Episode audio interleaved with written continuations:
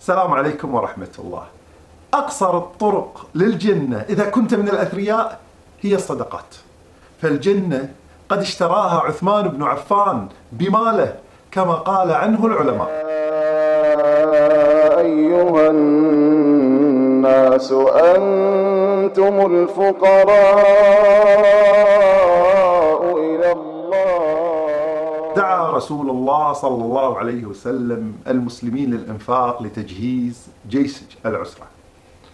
لكن الوضع المادي كان سيء جدا ولذلك سموه جيش العسرة. أتى عثمان بن عفان في ذلك اليوم بتسعمائة وخمسين بعير وجهزهم ثم أتى بخمسين فرس وجهزها ثم أتى بسبعمائة أوقية ذهب. ووضعها بين يدي رسول الله صلى الله عليه وسلم. قال له رسول الله صلى الله عليه وسلم ما ضر عثمان ما عمل بعد اليوم. ثم كررها ما ضر عثمان ما عمل بعد اليوم. الله الذي خلقكم من ضعف.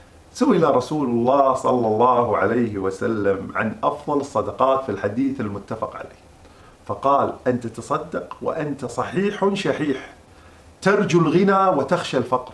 يعني أنت تجاهد لأن تخرج من فقرك ومن مشكلاتك المالية وترجو الغنى فتأتي فتتصدق. هذه أعظم الصدقة.